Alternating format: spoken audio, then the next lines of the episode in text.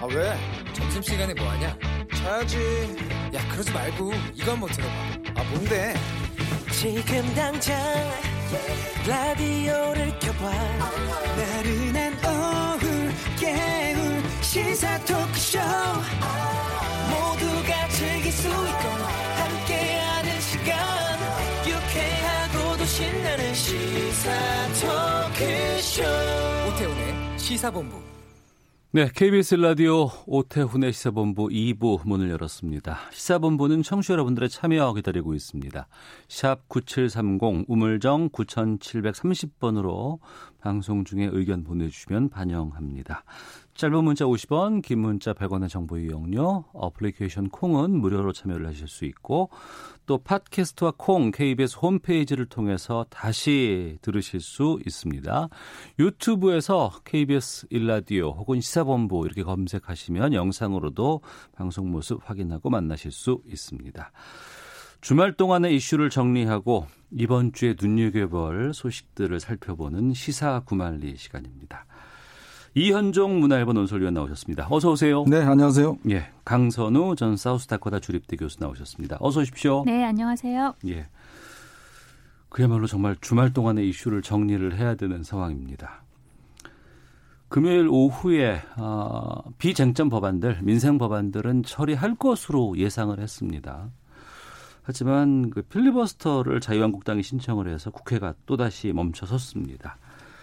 어, 여야 주말 내내 각자의 입장들 내기도 했고요. 또 오늘은 예산안 법정 처리 시한이기도 합니다. 지금 국회 상황 두 분께서는 어떻게 보시는지 정말 궁금합니다. 강선우 교수께서 살짝 미소를 보이셨는데 씁쓸한 미소를 보이셨는데 일장 먼저 말씀해 주시죠. 어, 그러니까 29일에 쟁점이 없는 법안들이 이제 우선해서 처리를 하기로 계획이 되어 있었습니다. 네. 그래서 그 합의가 어떻게 돼 있었냐면 사실 예를 들면 유치원 3법 같은 경우는 이제 뭔가 좀 갈등 요소가 있기 때문에 필리버스터를 예상할 수도 있는 안건이었거든요. 그래서 그런 거 같은 경우는 이제 뒤로 밀어놨어요. 197번째, 198번째 등으로 이제 뒤로 밀어놓고 네. 그러면 이제 차근차근 진행을 해 가자라고 합의를 했는데 29일에 자유한국당이 기습적으로 필리버스터를 신청을 했죠. 네. 그래서 199개 안건 중에 198개 법안관에서 신청을 했습니다. 저는 자유한국당이 그 뭐 장고 끝에 악수를 둔 것도 아닌 것 같고요. 굉장히 뭔가 좀 즉흥적인 결정이 아니었나. 그래서 짧은 생각, 단고를 한 이후에 최악수를 둔 것 같다는 그런 생각이 단고 듭니다. 끝에 최악수다. 네. 왜냐하면 나경원 원내대표가 문희상 국회의장이 아니 왜 이렇게 모든 안건에 대해서 필리버스터 신청을 했냐 그랬더니 무식해서 그랬다고 얘기를 했다잖아요. 그러니까 이게 뭔가 이유도 없고 뭐 근거도 없습니다. 잘 몰라서 그랬다는 그런 식으로 어깃장을 놓는 말을 한 거 아닙니까? 어. 그렇다면 우리가 이러이러한 전략으로 내지는 이러이러한 명분으로 어쩔 수 없이 198개에 대해서 다 신청할 때 이런 얘기가 아니에요. 그러니까 굉장히 감정적인 대응이지 않습니까? 저는 만약에 그 나경원 원내대표 이야기했던 무식해서 우리가 다 신청을 했다. 그게 사실이라고 전제를 한다면 그렇다면 정말로 정말로 몰라서 정말로 무식해서 그랬다면 실수를 하신 거잖아요. 그렇다면 그 실수 인정하고 공개적으로 사과를 하시면 된다고 생각을 하고요. 그리고 앞으로 그렇지 그렇게 하지 않겠다. 그리고 본회의를 어떻게 정상화 시켜서 우리가 민생 법안을 이렇게 저렇게 통과시키는데 최대한 협조를 하겠다.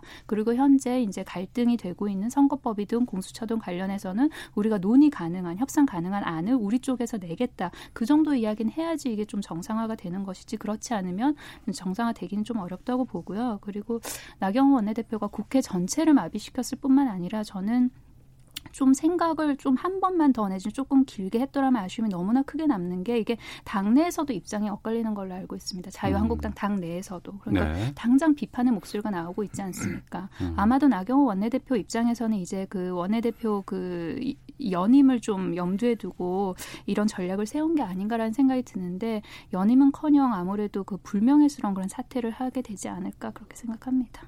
이현정 논설위원께서는 네. 이 원래 정치학 교과서에 보면 민주주의 요체가 대화 타협이라고 이야기를 하는데요. 네. 사실 뭐 우리나라 정치에서는 이런 그게 통하지가 않는 것 같습니다. 뭐 지금 뭐 야당의 행태에 대해서는 뭐 저는 비판받아 마땅하다 봅니다. 어, 변명할 여지는 없는 것이고요. 그렇다 하더라도 이 사태의 좀 어떤 근본적인 원인을 좀 우리가 따져보자면 예. 사실은 어떤 면에서 보면 이 패스트트랙을 예 사실 선거법을 올린 것 자체가 사실은 이 사태의 어떤 근원이다라는 생각이 들거든요. 음. 물론 뭐 다른 법안들은 패스트트랙에 올리는 게 이제 선진화법의 정신입니다. 네. 그러나 이 선거법이라는 것은 여야의 어떤 면에서 보면 게임의 룰 같은 법인데 그거를 예를 들어서 어떤 제1야당을 제외하고 나머지 야당의 패스트트랙 올림으로 인해서 나타났던 저는 결국 결과가 아닌가라는 생각이 들고요.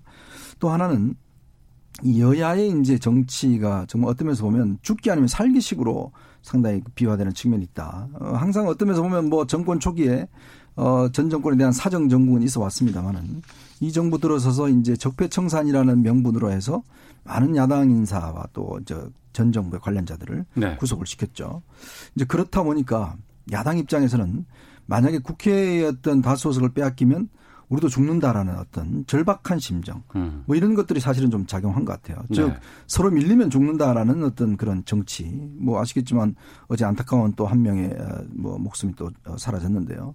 이제 그런 것을 보여주듯이 중간에 타협점이 없습니다. 음. 이제 그런 것이 있고 또 저는 세 번째로는 지금 현재 여야의 어떤 협상 채널을 맡고 있는 이인영 원내대표와 나경 원 내대표 제가 그동안 봐온 조합 중에서는 거의 최악인 것 같아요. 어. 뭐 대화의 어떤 서로의 공감대 어떤 공간 자체가 너무 없습니다. 그러니까 사실 여야 원내대표라는 게 물밑 대화도 하고 뭔가 성과물 내와야 되는데 뭐 다 기억하시겠지만 두 분이 사실은 원내대표를 하면서 뭔가 이뤄낸 게 거의 사실은 없습니다. 자, 그 결과를 놓고 보면 결국은 이 국회를 이끌어 나가야 되는 여당 원내대표의 저는 책임이 분명히 더 크다고 봅니다. 여당 책임이 더 크다. 그렇죠. 왜냐하면 뭐 일단 국회 운영위원장과 또 국회의 책임은 여당한테 있는 것인데 너무 야당을 적대적으로 바라보는 측면이 있지 않는가. 또 나경원 원내대표도 보면 지금 아까도 잠깐 말씀하셨는데 지금 10일로 임기가 끝납니다. 네. 근데 지금 이 국면이 되다 보니까 지금 당내에서도 그럼 후임을 뽑아야 되나 말아야 되나 뭐 이런 국면도 있는 것 같아요. 근데 지금 이렇게 야당이 어떠면서 투쟁의 국면으로 가버리면 아마 내년 4월 이제 총선까지는 본인이 아마 임기를 할 것 같아요. 음. 그런 또 개인적인 어떤 측면들 그리고 너무 또 즉흥적이다. 지난번 패스트트랙에 또 몸싸움하는 거나 이번에 지금 결정을 내리는 과정을 보면 너무 즉흥적이다는 좀 생각이 들어요. 음. 저는 이런 어떤 좀 근본적인 문제가 좀 있다고 봅니다. 네. 글쎄요, 지금 20대 국회 마지막 정기국회잖아요, 지금 상황이. 근데 지금 자유한국당은 그 법안 198개에다가 필리버스터를 지금 신청해 놨다고 지금 한 상황입니다. 그러면 어떻게 되는 거예요? 뭐 국회가 가, 움직일 수 있는 여지가 있나요? 지금 이제 필리버스터를 신청해 놓은 법안 같은 경우에 이 신청이 본회의 어떤 당의 본회의에만 해당되느냐 네. 아니면 임기 전체에 해당되느냐 이 논쟁이 또 있어요. 어. 그러니까 이제 뭐냐면 어 원래 이제 본회의가 열리게 돼 있었는데 예. 그 본회의에만 적용이 된다는 측면이 있고 또 다시 음. 본회의를 소집하면 다시 신청해야 된다는 또 이 법률 해석의 논쟁이 또 있습니다. 아, 금요일 날 본회의를 열려고 했는데 그렇죠. 그 금요일 날 본회의에 필리버스터 신청을 해 놨기 때문에 그 금요일 본회의가 없어지고 다른 본회의가 이제 소집이 되면 또 네. 새로 신청을 해야 된다는 거죠. 어. 어, 이제 그런 문- 논쟁이 있고요. 또 하나의 논쟁은 지금 이제 어, 야당에 주장하는 게 뭐냐면 아 쟁점 법안이 아닌 거 비쟁점 법안 뭐 민식이 법이나 이런 거는 따로 예를 들어서 국회 본회의에서 먼저 처리를 하고 예. 그 다음에 우리한테도 필리버스터 권한을 좀 달라. 음. 왜냐하면 예전에 테러 방지법에 대해서 지금 현재 여당이 197시간인가요? 그때 테러 이제 그 필리버스터를 했지 않습니까? 예. 그걸 해 달라는 것이고 아마 여당 입장에서 보면 일단 10일 날 정기국회 끝나거든요. 네, 네. 근데 한 번 필리버스터를 한 법안에 대해서는 그 다음 임시국회 때는 언제든지 통과시킬 수 있습니다. 그러니까 어. 필리버스터 못하게 돼 있어요. 그러니까 이번 정기국회가 종료가 되- 되고 그 이후에 임시국회를 열면 필리버스터를 한 법안에 대해서는 그 다음에는 또 할 수는 없다. 그렇죠. 예. 그러다 보니까 이제 이게 원래 임시국회는 회기가 30일이거든요. 네. 근데 2, 2, 4, 8만 30일이고 네. 그 다음부터는 하루를 소집해도 돼요. 이제 그러다 보니까 이게 살라미 전술이라고 그래서 네. 본회의를 매일 하루에 한 번씩 이제 임시국회를 소집하는 겁니다. 아 계속 하, 그렇죠. 하루마다 하루마다 소집하면 예. 그럼 그걸 필버스터 할 거 아니에요? 예. 그럼 24시간 되면 필버스터가 이제 이 유효가 종료가 끝나잖아요. 네. 그러면 그 그날 법안에 대해서는 그 다음 임시국회 때 처리를 하는 겁니다. 어. 그럼 또 이제 그 다른 법안을 상정을 하죠. 그러면 예. 또 필리버스터를 하죠. 음. 그럼 또 임시국회 끝나면 또 그 다음 날 하는 거죠. 네. 그러니까 그렇게 해서 한 다섯 번의 임시국회를 소집하면 대충 법안을 다 통과시킬 수 있다는 게 지금 어, 민주당의 보관 같아요. 현재로서는. 아, 같다고 말씀하셨어요. 네, 그렇죠. 예, 예. 보안 같아요. 그러니까 현재 그걸 추진하고 있다는 이야기가 있는데 정말 이건 좀 꼼수잖아요. 어떤 음. 면에서 보면 네. 국회가 좀 정상적으로 이렇게 대화 타협을 돌아가야 되는데 네. 지금 나오는 안들을 보면 정말 이거는 정말 제가 이 국회를 한 2, 30년 주립을 해봤지만 듣도 보도 못한 그런 방안들이 지금 나오고 있어서 저도 솔직히 좀 당황스럽습니다. 네. 이 부분은 제가 강선호 교수께 여쭤보겠습니다.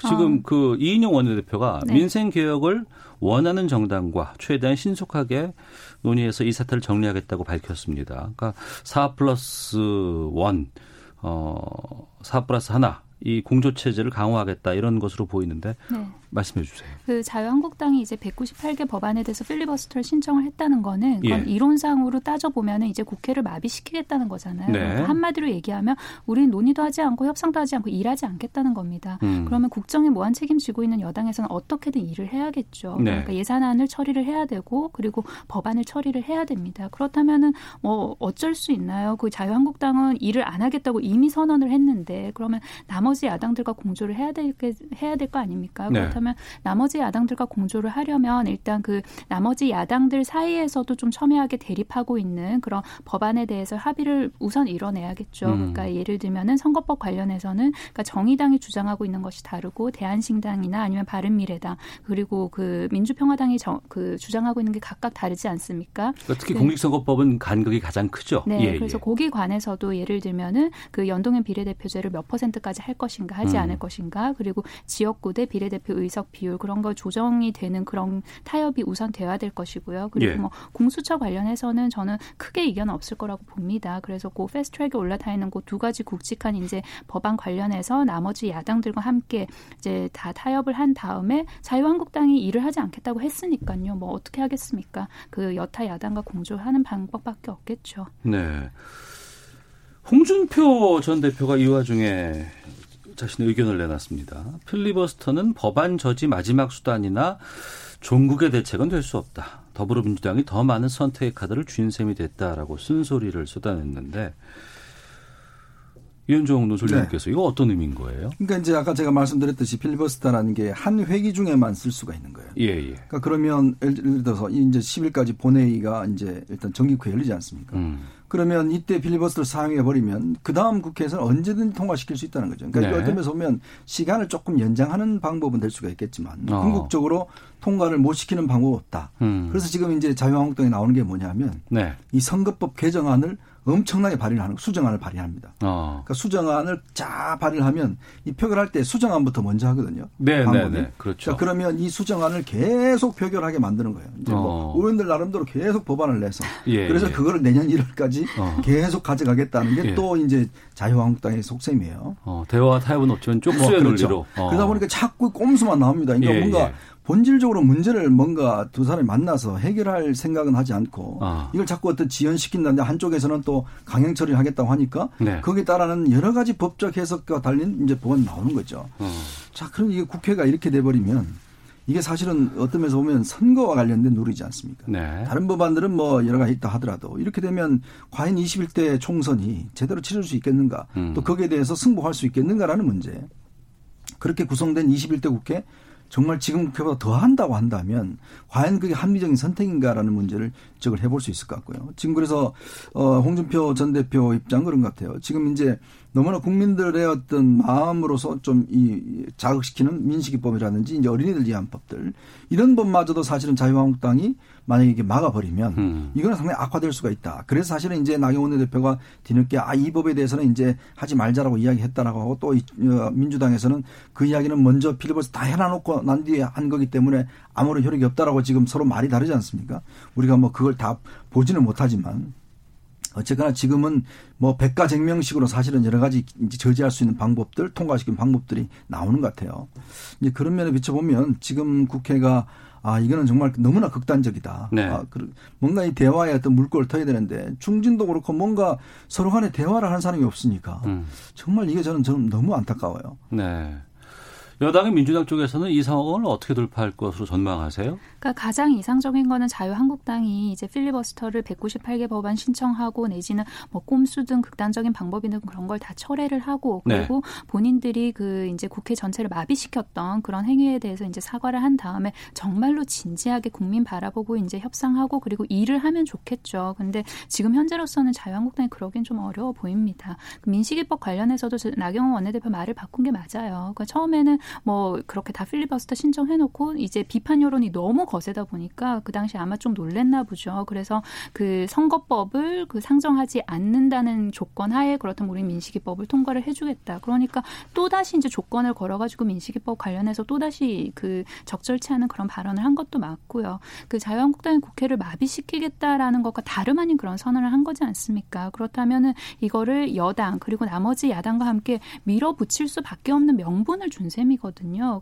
지금 이렇게 본인들이 본인들이 불리하게 이렇게 스스로를 코너로 몰아놓고 나서도 지금 전혀 어떤 뭐 협상의 여지든 뭔가를 열어놓고 있지 않습니다. 저는 그 자유한국당 내에 어떤 이렇게 좀 합리적인 사고를 하는 많은 중진 의원들이 저는 계시다고 알고 있습니다. 그분들과 나경원 원내대표가 좀 대화를 하셔서 어떤 좀 안을 좀 내놔야 되지 않을까라고 생각을 하고요. 그리고 오신환 그 바른미래당 원내대표가 중재안 같은 걸 내놓긴 했죠 주말에. 예, 예.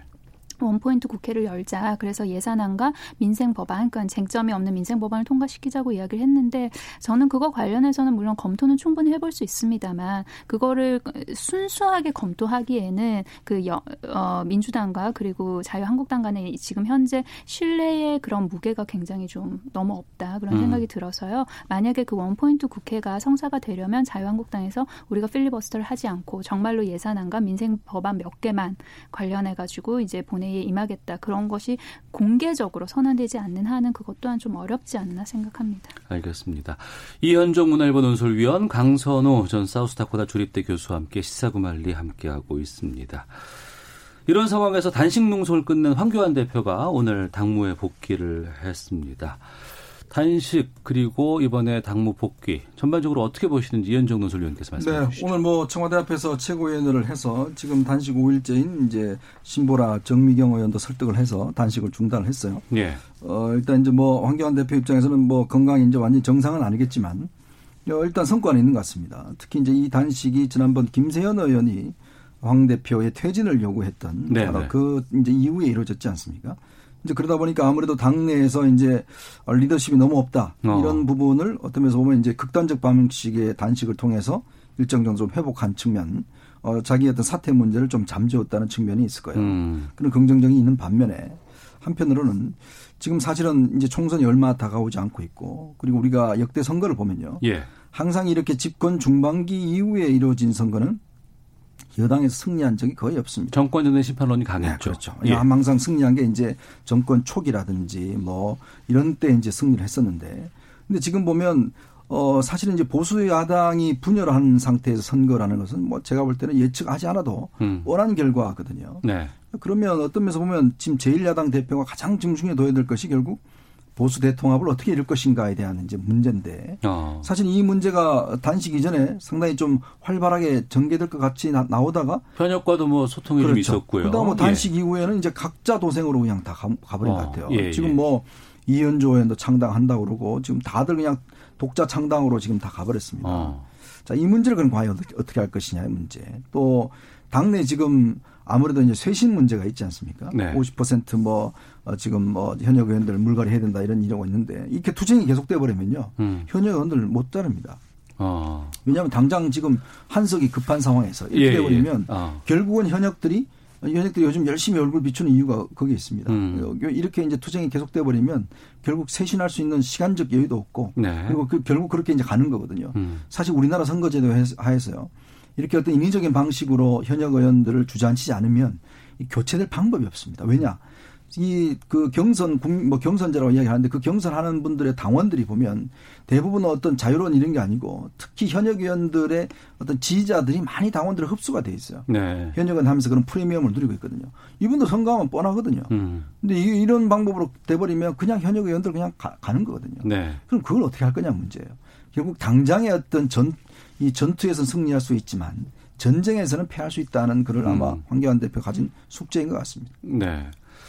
어, 강선우 교수께서는 어떻게 보셨습니까? 어, 황교안 대표께서 이제 그 단식 끝내고 복귀하신 거잖아요. 그렇다면 저는 굳이 그 최고위의 장소를 또다시 청와대 앞에서 할 필요가 있었을까? 그러니까 음. 새로 시작한다는 그런 그 대우를 좀 다시 한번 그 정비한다는 그런 의미를 보여주기 위해서라도 차라리 국회에서 그냥 하던 대로 하는 게 낫지 않았을까라는 그런 생각이 들고요. 그리고 그, 어, 황교안 대표의 어떤 단식으로 인해서 흔들리는 리더십이 공고해졌다. 저는 그 대표 물러나라 내지는 대표가 교체돼야 된다. 그런 목소리가 단식 중이었기 때문에 그냥 잠시 수면 아래로 가라앉았다고 생각을 합니다. 네. 그 단식하고 있는 대표한테다 대고 어느 누가 뭐 물러나세요라는 말을 할 수가 있겠습니까? 그래서 단식하는 그 기간 동안 잠시 수면 위로 가라앉았던 거고 이게 이제 총선 가까워오고 공천 문제가 불거져 나오면 또 다시 이제 리더십이 흔들릴 수밖에 없다는 생각이 들고요. 왜냐하면 이게 단식으로 만약에 리더십을 얻었다 공고해졌다라고 하려면 그 단식을 시작했던 그 명분들이 다 관철이 됐었어야 돼요. 근데 단 단식을 왜 시작했냐면 어쨌든 황교안 대표가 밝힌 이유는 지소미아 연장하자 그거야 연장이 됐죠. 그 근데 나머지 하나 가장 중요한 게 뭐 선거법 그리고 나머지 하나 공수처였는데 그거 관련해 가지고 지금 국회가 마비된 거 아닙니까? 그렇다 면 네. 황교안 대표가 사실 단식으로 인해서 얻은 게 있나 저는 거의 없다고 보거든요. 그리고 잠깐 이제 수면 아래로 가라앉았던 그런 당내 분란 같은 거는 이제 시간이 조금 지나면서 그리고 황교안 대표가 조금 더 건강을 회복해가면서 저는 점점 더 이제 수면 위로 떠오를 거라고 생각을 해서요. 그 당분간 자유한국당의 그 앞날은 조금 험난하지 않을까라는 생각이 듭니다. 네, 청취자 의견 소개해드리겠습니다. 5964님께서 어, 저는 이번 한국당의 필리버스터 도저히 이해되지 않습니다. 국회의원들이 국민을 위해 일해야지 도대체 언제까지 국민들이 이렇게 정치를 걱정해야 하는 겁니까? 라고 의견 주셨고 하지만 또 둘둘육 하나번 쓰시는 분께서는 이번 국회가 이렇게 성과를 내지 못하는 것은 기본적으로 공수처법, 선거법을 일방적으로 패스트트랙에 올린 것이 원인입니다. 이것부터 철회해야 합니다라는 견해 보내주셨습니다. 또 4624번님 소개해드립니다. 필리버스터는 뭐고 패스트트랙은 뭔가요? 언제부터 이런 용어들이 이렇게 일상적으로 뉴스에 등장을 했나요? 저는 이런 용어는 모르겠지만 민식이법, 유치원법이 통과되지 못했다는 것은 압니다. 라는 의견 보내주셨습니다. 헤드라인 뉴스 듣고 와서 두 분과 또 새로운 주제를 가지고 계속해서 말씀 이어가도록 하겠습니다. 내년도 예산안 법정 처리 시한인 오늘 여야가 패스트트랙 법안 처리를 둘러싸고 평행선을 달리며 법정 시한 내 예산 처리는 사실상 무산됐습니다. 더불어민주당 이해찬 대표가 자유한국당이 필리버스터를 공식 철회하고 비쟁점 법안 처리를 약속하지 않으면 앞으로 협상과 대화를 할 수 없다고 밝혔습니다. 자유한국당은 국회를 봉쇄한 건 오히려 민주당이라고 반박했습니다. 단식 종료 후 당무에 복귀한 황교안 대표는 양대 악법을 반드시 막고 3대 문재인 게이트 실상을 끝까지 파헤치겠다고 밝혔습니다. 김현철 통일부 장관은 북한이 금강산 내 남측 시설물 철거를 요구하고 있는 상황과 관련 관광 중단 이후 오랫동안 방치돼 온 수백 개의 컨테이너 숙소에 대해 정비할 필요가 있다고 밝혔습니다. 북한의 초대형 방사포 발사 이후 미군 정찰기가 잇따라 한반도 상공을 비행하는 등 미군의 대북 감시 활동이 강화하고 있음을 보여주는 동향이 지속해서 포착되고 있습니다. 지금까지 헤드라인 뉴스 정원 나였습니다. 이어서 기상청의 송소진 씨 연결합니다. 미세먼지와 날씨 정보입니다. 추위가 찾아오면 공기는 깨끗해지는데 오늘도 그렇습니다. 현재 전국의 미세먼지 농도가 좋음에서 보통으로 나타나고 있고요. 종일 청정한 대기 상태가 이어지겠습니다.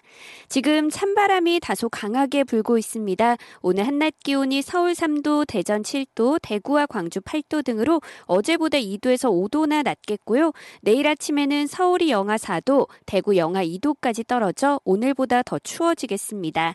이 추위 때문에 서해상에서 눈구름이 만들어지고 있어 오늘 충남 서해안과 전북 서해안, 제주 산지에 눈이나 비가 오겠고 내일은 눈구름이 더 내륙으로 들어오면서 서울을 비롯한 서쪽 지역을 중심으로 눈이 오는 곳이 있겠습니다. 때문에 내일 아침 출근길에는 도로가 빙판을 이루는 곳이 많을 것으로 보여 주의하셔야겠습니다.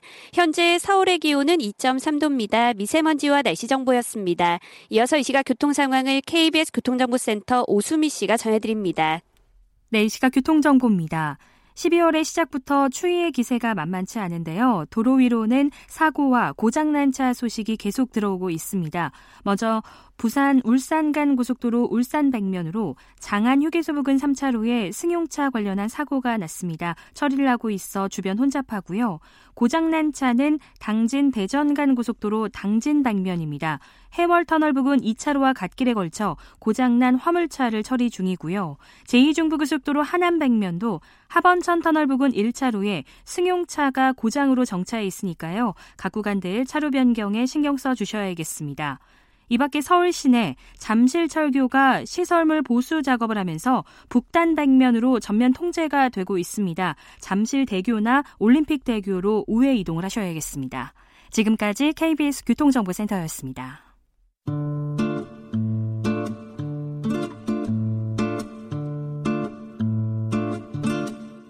오태훈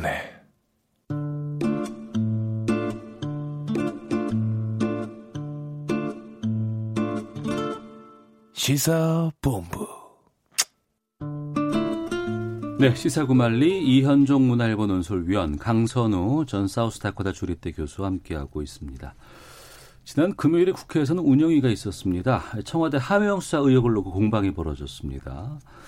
어, 노영민 청와대 비서실장, 유재수 전 부산시 경제부시장에 대한 감찰 중단은 적법했고 김기현 전 울산시장의 첩보는 이 첩을 안 했으면 직무유기다 이렇게 조목조목 반박을 했는데 이런 가운데 주말 사이에 백원호 전 민정비서관의 이름이 계속 거론이 됐습니다.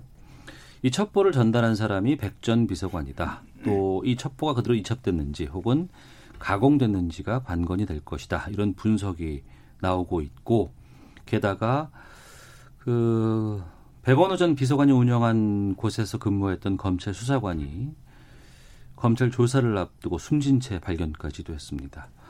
이 파장이 만만치 않은 것 같은데 이현정 논설위원께서 먼저 좀 정리해 주시죠. 지금 이게 청와대의 비서실 또 정책실 안보실 뭐 전반적으로 지금 다 큰 문제가 있어요. 예. 그리고 지금 노영민 비서실장이 지난 운영위에서 나왔던 이야기를 쭉 들어보면 지금 제대로 업무를 지금 좀 이렇게 장악하고 계신가라는 부분에 대한 좀 의문이 솔직히 있습니다. 자, 이 사건이 지금 크게 두 가지라서 지금 상당히 헷갈리실 텐데. 예. 일단 이 감찰 중단 같은 경우는 이제 유재수 전 경제부 시장에 대한 감찰 중단이잖아요. 그러면 이 그 처음에 조국 전 민정수석이 감찰을 지시한 이후에 왜 갑자기 감찰 중단을 지시했을까라는 네. 문제가 이제 나온 거고 그게 지금 일부 보도에 따르면 특히 이제 유재수 부시장과 청경덕 지금 총무비서관실의 선임 행정관 그다음에 김경수 경남지사 그다음에 이제 저 이 국정상황실장 어, 어, 이, 이분들이 텔레그램을 운영을 이제 이 SNS를 운영을 하면서 인사 문제를 논의해 왔고 그리고 청경덕 선임 행정관이 이인걸 당시 특감반장한테 피아를 구분 못하느냐 그렇게 해서 이제 이 감찰을 중단시켰다는 이야기가 나왔죠. 자 그러면 일단 유재수 씨는 구속이 됐습니다. 그러면 이 구속된 이유가 보면 당시에 특감반에 특감했던 내용들 거의 그대로예요. 음. 그렇다면 그런 정도의 문제가 있었던 사람을 왜 특감에서 그냥 감찰을 중단했던가? 그리고 천경덕 그 선임행정관은 무슨 권한으로 이인걸 특감반장에게 감찰 중단을 해달라고 요청을 했던가. 네. 이 문제가 지금 가장 큰 쟁점이고요. 그리고 지금 울산시장 문제는 과연 민정비서관실이 이게 사실 저는 처음에 백원호 민정비서관에 들어갈 때부터 좀 걱정이 됐어요. 왜냐하면 이 재선 의원입니다. 그리고 또 아주 핵심 의원이에요. 이런 분이 들어가게 되면 조직이 무게가 너무 확 실려 버립니다. 음. 즉 권력을 다루는 기관에서는 견제와 균형이 필요한데 한쪽에 너무 권력이 어떤 쏠려 버리면 문제가 생기거든요. 자 그러면 이 드론 첩보를 이 첩 안 해주는 게 그럼 직무유기다라고 이야기를 했는데 그럼 이 첩보가 어디서 들어왔냐가 일단 현재 문제예요. 이게 지금 검찰이 수사하고 있지 않습니까? 이게 지금 뭔가 좀 정지된 듯한 문서였, 문서였다는 이야기 들고 그럼 만약에 그럼 야당 의원들에 대한 여러 가지 첩보가 들어온다 그러면 그것도 그냥 다 이첩을 시키나요? 그냥 그게 옛날 방식이지 않습니까? 옛날에 뭐 사진동 팀이나 있을 때 보면 뭐 야당 의원 비가 들어오면 그거 경찰청에다 넘기잖아요. 이게 네. 바로 하명 수사예요. 음. 근데 그게 똑같은 거거든요. 그러면 검찰이 경찰 입장에서는 청와대에서 내려온 걸 함부로 할 수가 없습니다. 어, 파괴돼 있죠.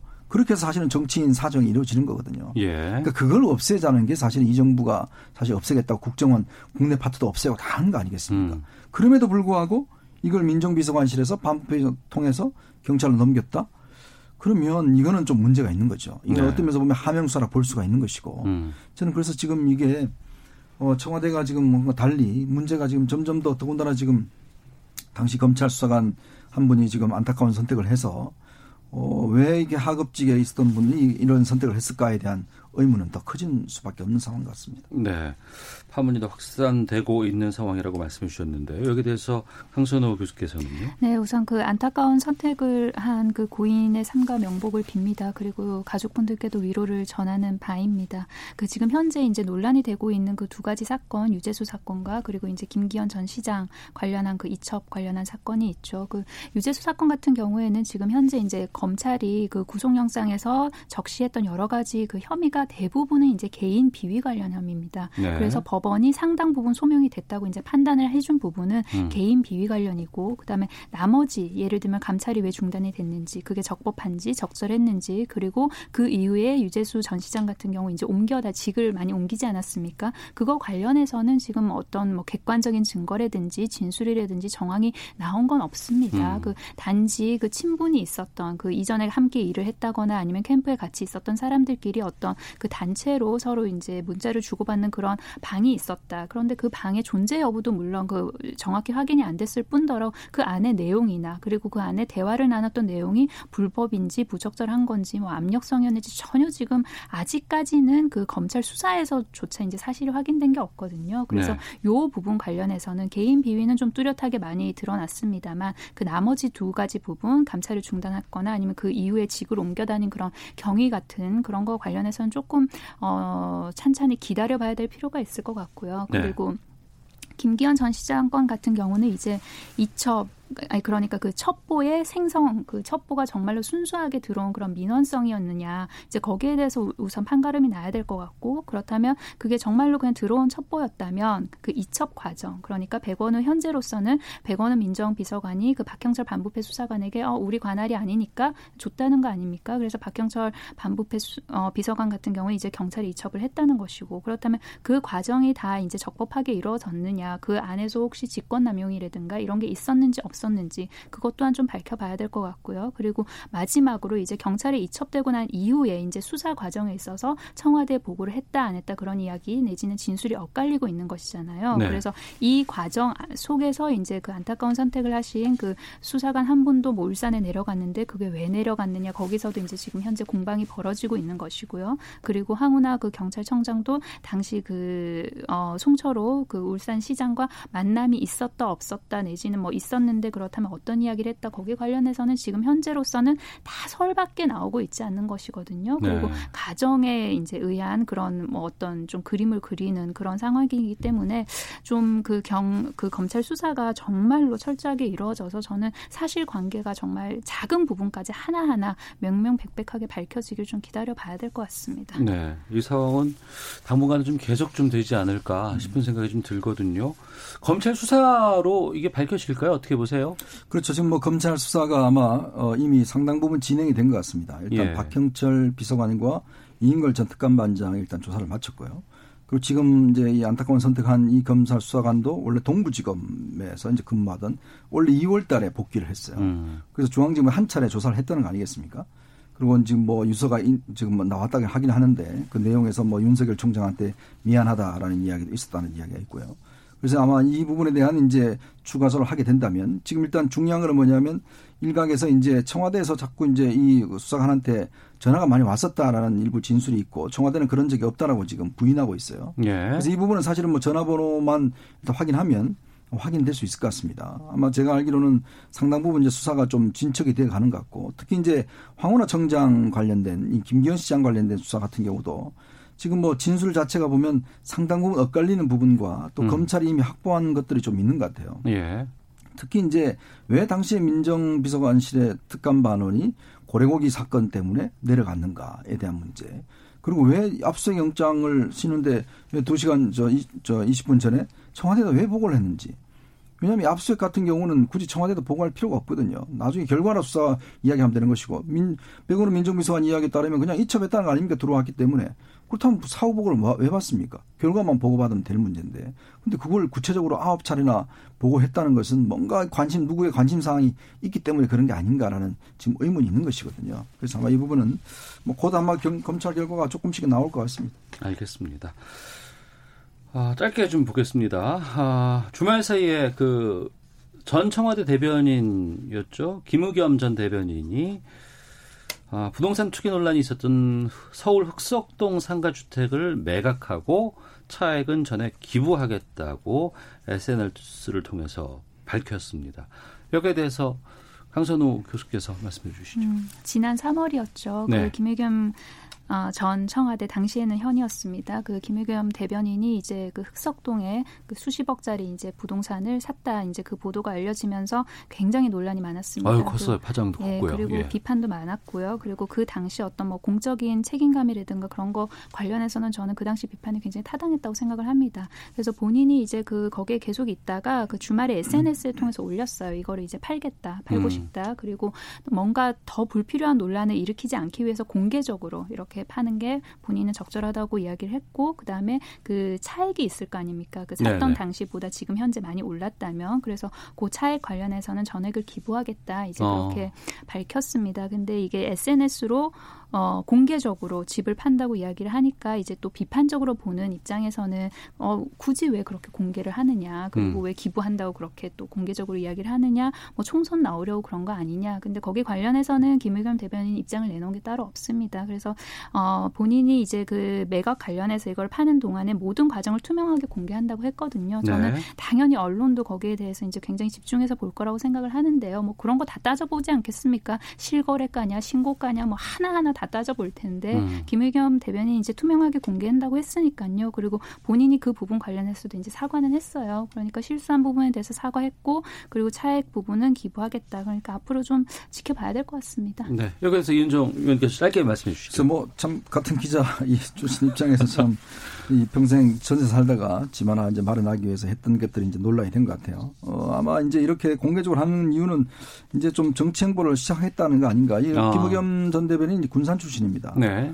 그래서 이제 뭐 군산 쪽에 지금 출마설 등등이 나오고 있는데 지난번 이제 아마 분양가 상한제 발표하면 사실 또 이 지역이 제외가 됐었거든요. 그래서 뭐 언론에서는 이게 특혜냐 아니냐 또 논란이 있었고 본인 입장에 자꾸 투기꾼으로 비춰지는 것 자체가 부담스러워서 음. 이렇게 공개적으로 한 거 아닌가 뭐 그런 생각이 듭니다. 알겠습니다. 자, 이 상황까지만 듣고 또 좀 못 다른 것도 있는데 이건 다음 주에 또 계속해서 좀 살아있는 뉴스가 될 것 같습니다. 자, 지금까지 시사구말리 이현종 문화일보 논설위원 강선우 전 사우스다코타 주립대 교수와 함께했습니다. 두 분 오늘 말씀 고맙습니다. 네, 네 고맙습니다. 고맙습니다.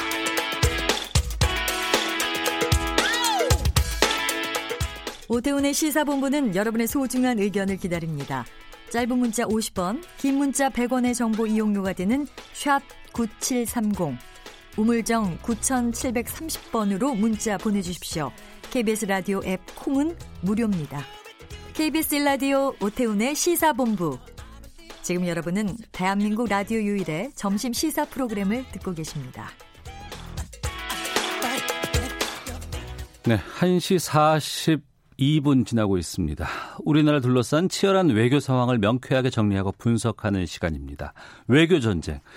오늘은 오랜만에 연결합니다. 정대진 아주대 통일연구소 교수 연결하겠습니다. 안녕하십니까? 네, 안녕하십니까? 예. 북한이 초대형 방사포 두 발을 지는 목요일 쏴 올렸습니다. 네. 공개된 사진을 보면은 김정은 국무위원장이 참관을 해서 대만족을 표시했다 이렇게 또 북한이 보도를 하기도 했는데 이 초대형 방사포 발사 왜 쐈을까요?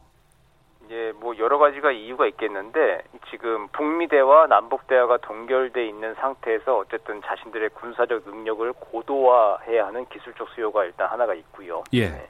대화 동결 기간에 이제 군사적 고도화를 좀 해야 되는 게 하나가 있고 그리고 자기들은 지금 자기들의 길을 가고 있는 것이죠. 그 어. 자기들의 길을 가고 있는 거에 대해서 지금 뭐 한국이나 미국에서는 이것이 무엇인가라고 해서 이렇게 좀 궁금해하고 여러 가지 해석들을 하지 않습니까? 예. 그러니까 어, 자기들 좀 신경을 쓰면서 어, 자기들은 자기들의 길을 갈 테니 그거를 뭐 어떤 길로 해석할 건지들은 한국이나 미국이나 알아서 하십시오라고 하는 차원에서 음. 한국과 미국의 본 다양한 메시지도 보내면서 자신들의 군사적 어, 능력도 고도화하는 이제 그런 단계에 있다 그렇게 생각이 됩니다. 네. 알아서 판단해 봐라라는 그 속내에 대해서 그렇죠. 미국 언론들이 어떻게 판단을 했냐면 마침 이날이 그 추수감사절을 앞둔 시기여서 트럼프 네. 대통령에게 보내는 추수감사절 메시지라고 미국 언론들이 해석하기로 네. 하기도 했다고 하는데 어떻게 보셨어요? 예, 뭐 미국에서는 그렇게 해석을 또 할 수 있을 것인데요. 근데 만약에 북한이 미국에 직접 메시지를 보내고 싶었다면 이번에 그 ICBM을 쐈겠죠. 그러니까 어. 대륙간 탄도 미사일 실험 발사를 하면서 직접 이제 도발을 좀 했을 건데 그러진 않고 방사포를 쐈습니다. 그걸 보면은 어쨌든 김정은 위원장이 공언했던 연말까지의 시한, 네. 새로운 계산법을 가지고 오라는 연말까지의 시한 때까지 기다리겠다는 자세는 보이면서 동시에 이제 미국의 동맹국인 한국을 직접 타격할 수 있는 초대형 방사포 개발을 계속 고도화하고 있다. 이제 그런 걸 보여주는 것 자체로 어, 좀 메시지를 보내려고 하는 것 같고요.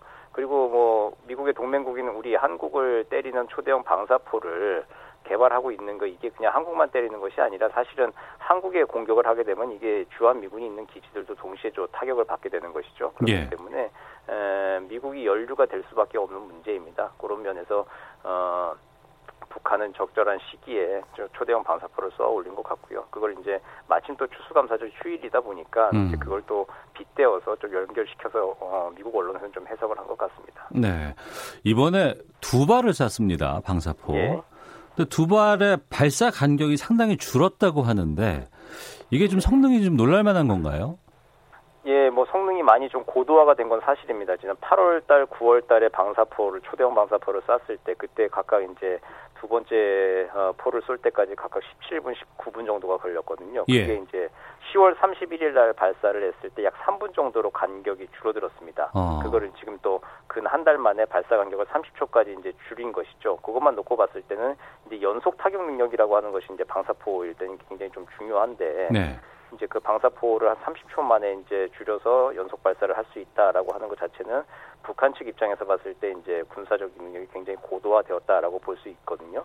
이제 근데 문제는 이것이 얼마만큼 이제 정확성을 가지고 파괴력이 얼만큼 되느냐라고 하는 게 문제죠. 네. 이번에 뭐 단거리 미사일을 좀 개량했다라고 어. 하는 것인데 이것이 단거리 미사일 미사일이라고 했을 때는 기본적인 정의가 보통 자체 추진 체계 하나 하고 그리고 유도 장치가 이제 딸려 있어야 됩니다. 네. 지금 북한이 만약 유도 장치를 개량을 한 것인지 자체 추진력을 개량한 것인지 좀 기술적 분석을 좀 해야 되겠지만 아마 과거 사례를 봤을 때 그 대구경 조종 방사포를 했을 때는 그때 쐈을 때는 그 유도 장치를 개량을 한 것이었거든요. 그러니까 날아가면서 정확하게 표적을 찾아가서 타격을 해야 되는 것이죠. 포탄이요? 예, 그렇죠. 그게 어. 이제 그게 이제 미사일하고 그냥 포와 다른 점이죠. 그냥 음. 포는 그냥 일단 때려서 원래 처음에 원점에서 어, 출력시켰던 그 타격을 가지고 그냥 어, 임의의 장소에 가서 맞는 것인데 그 계산값을 넣긴 하지만 네. 근데 이제 미사일 같은 경우는 유도 장치를 자체 유도 장치를 가지고 어, 날아가서 이제 원하는 목표물을 타격을 하는 것인데 이제 그만 거기까지 이제 지금 북한의 초대형 방사포가 고도화됐느냐 이제 그건 기술적 분석을 좀 해봐야 되겠습니다만 아직까지 그 단계까지 갔진 않았을 것이다라고 하는 게 아마 좀 관측인 것 같고요. 음. 근데 어쨌든 발사 간격을 30초까지 일단 줄였다라고 하는 것은 이게 어, 전술 무기로서의 위력은 훨씬 더 높였다, 정확도는 높였다 이제 그렇게 생각이 됩니다. 네. 올해 북한이 뭐 방사포라든가 음, 네, 예. 뭐 단거리 미사일 같은 거 포함해서 한 13번 정도 발사체를 발사를 했다고 합니다. 네, 네, 그런데 이번 박, 북한의 방사포 발사에 대해서 우리 군이 강한 유감을 표명했고 이렇게 군 합참 쪽에서 관련 내용을 공개 발표하고 유감을 표명한 게 올해 들어서 처음이라고 하던데 네. 이번 이례적인 좀 유감 표명의 배경은 어디에 있다고 보세요?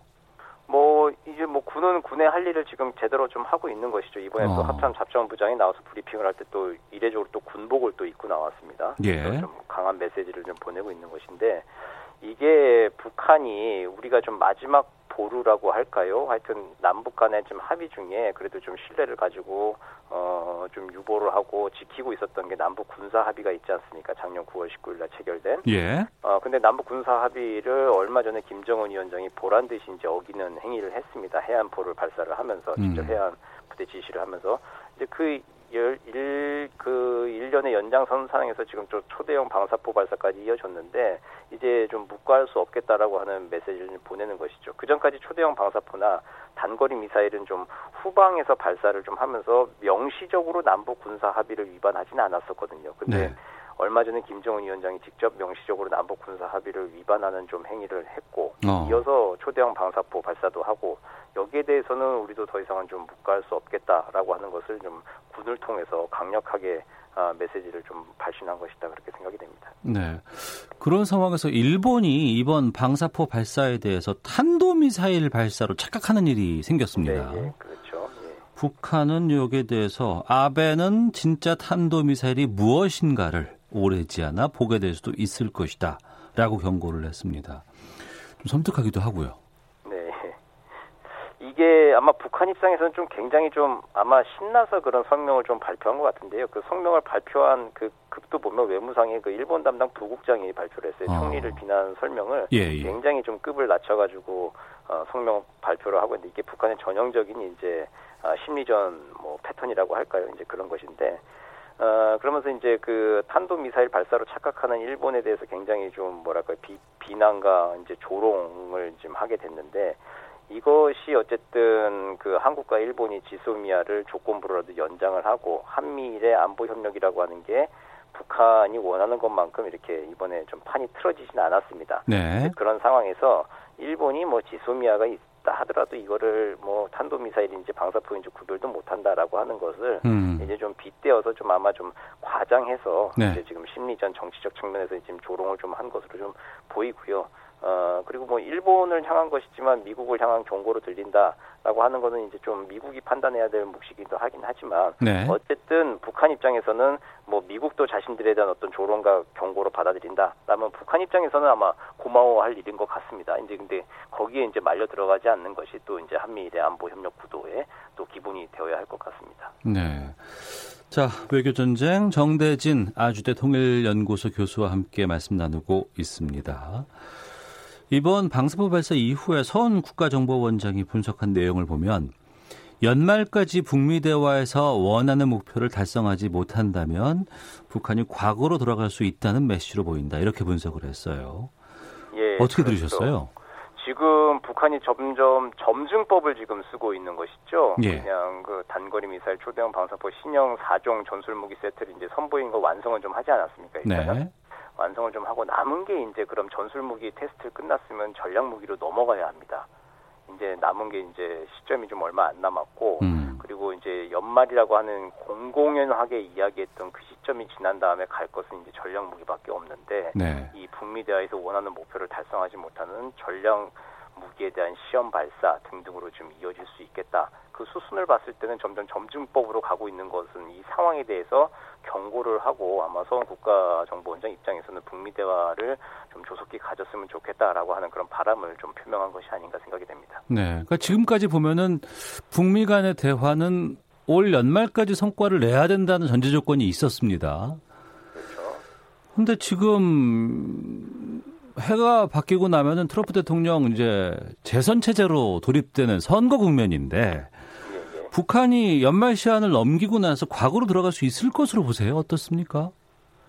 어, 북한은 아마 압박을 늦추진 않을 겁니다. 이제 아. 과거로 돌아간다고 해도 이게 2017년도의 상황이거든요. 2017년도에 이제 뭐 분노와 허염에 나가 있는 그 거의 군사 행동 직전까지 갔던 이제 그런 상황일 텐데. 네. 어, 이게 사실은 북한이 새로운 길이라고 얘기하지만 새로운 길이 아니라 그냥 과거에 했던 길을 다시 밟으면서 지금 시계를 다시 돌리는 것밖에 되지 않습니다. 어. 그런 상황에서 이제 미국이 지금 움직이지 않고 있으면은 계속 압박을 좀 가할 수밖에 없는 게 또 북한의 또 선택일 수 있겠죠. 이제 그리고 이제 트럼프 대통령이 재선에 들어가면서 국내 정치 일정이 바빠지면 그 관심을 돌리기 위해서라도 어쨌든 그 압박의 수는 계속 좀 높아져야 하는 것이죠. 그리고 네. 또 압박의 수가 좀 높아졌을 때 그걸 해결하기 위한 어 일거의 타결, 그 빅딜 같은 것이 이루어졌을 때 어, 또 트럼프 대통령 입장에서도 조금 더 크게 쓸 수 있지 않겠느냐라고 음. 하는 그런 노림수까지 아마 북한이 좀 분석을 해서 계속 또 이 압박의 수는 좀 높여 나갈 겁니다. 근데 이제 마냥 그렇게 미국에 대한 뭐 압박 그런 뭐 메시지를 자꾸 보내는 것이 이게 마냥 될수 있는 것은 아니고 북한도 지금 출구를 찾기 위해서 아마 좀 최선의 노력을 또 하고 있지 않을까 그런 생각이 듭니다. 그 노림수에 대해서 트럼프 대통령의 입장은 어떻게 전망하세요?